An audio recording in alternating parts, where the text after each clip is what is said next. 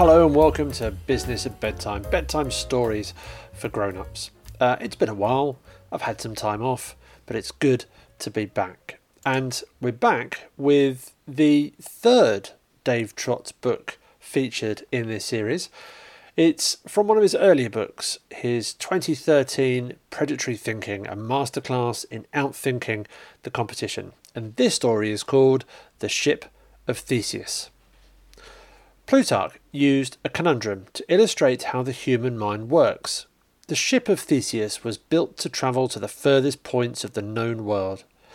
During the voyage, it was tossed around by storms, battered by wind and waves. Sails had to be replaced, ropes had to be replaced, the planks in the hull, even the nails holding them, had to be replaced. By the time the ship returned, not a single piece of it was made from the original material. So, could that ship still be considered the real ship of Theseus? Some people thought not, because not one atom remained from the one that left the port. In which case, when did it stop being the ship of Theseus? When the first piece of wood was replaced? Surely not, that's just a minor repair. Okay, how about the second, third, or fourth repair? When there isn't one original plank left, is it still the ship of Theseus? Hmm, probably not. Okay, when does it change? When does it lose its identity?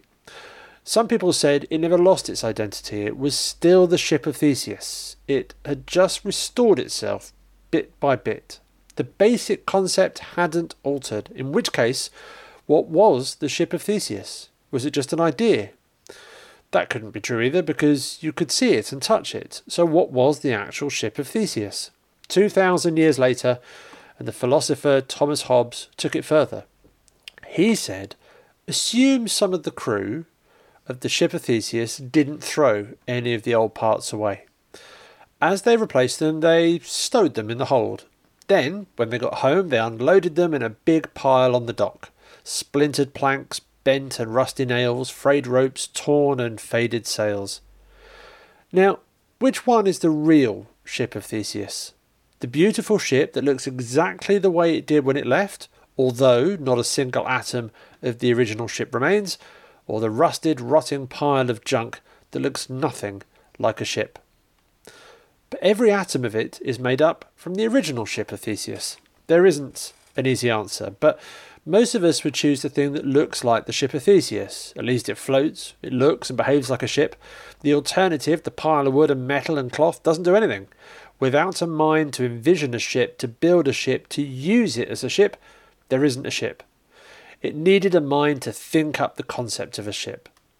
Then the mind shaped matter to fit the concept, and then the ship existed. And that's what creativity is having an idea for something that doesn't exist, then shaping matter to make it exist. Concepts aren't sitting around waiting to be discovered. We have to create concepts in our mind.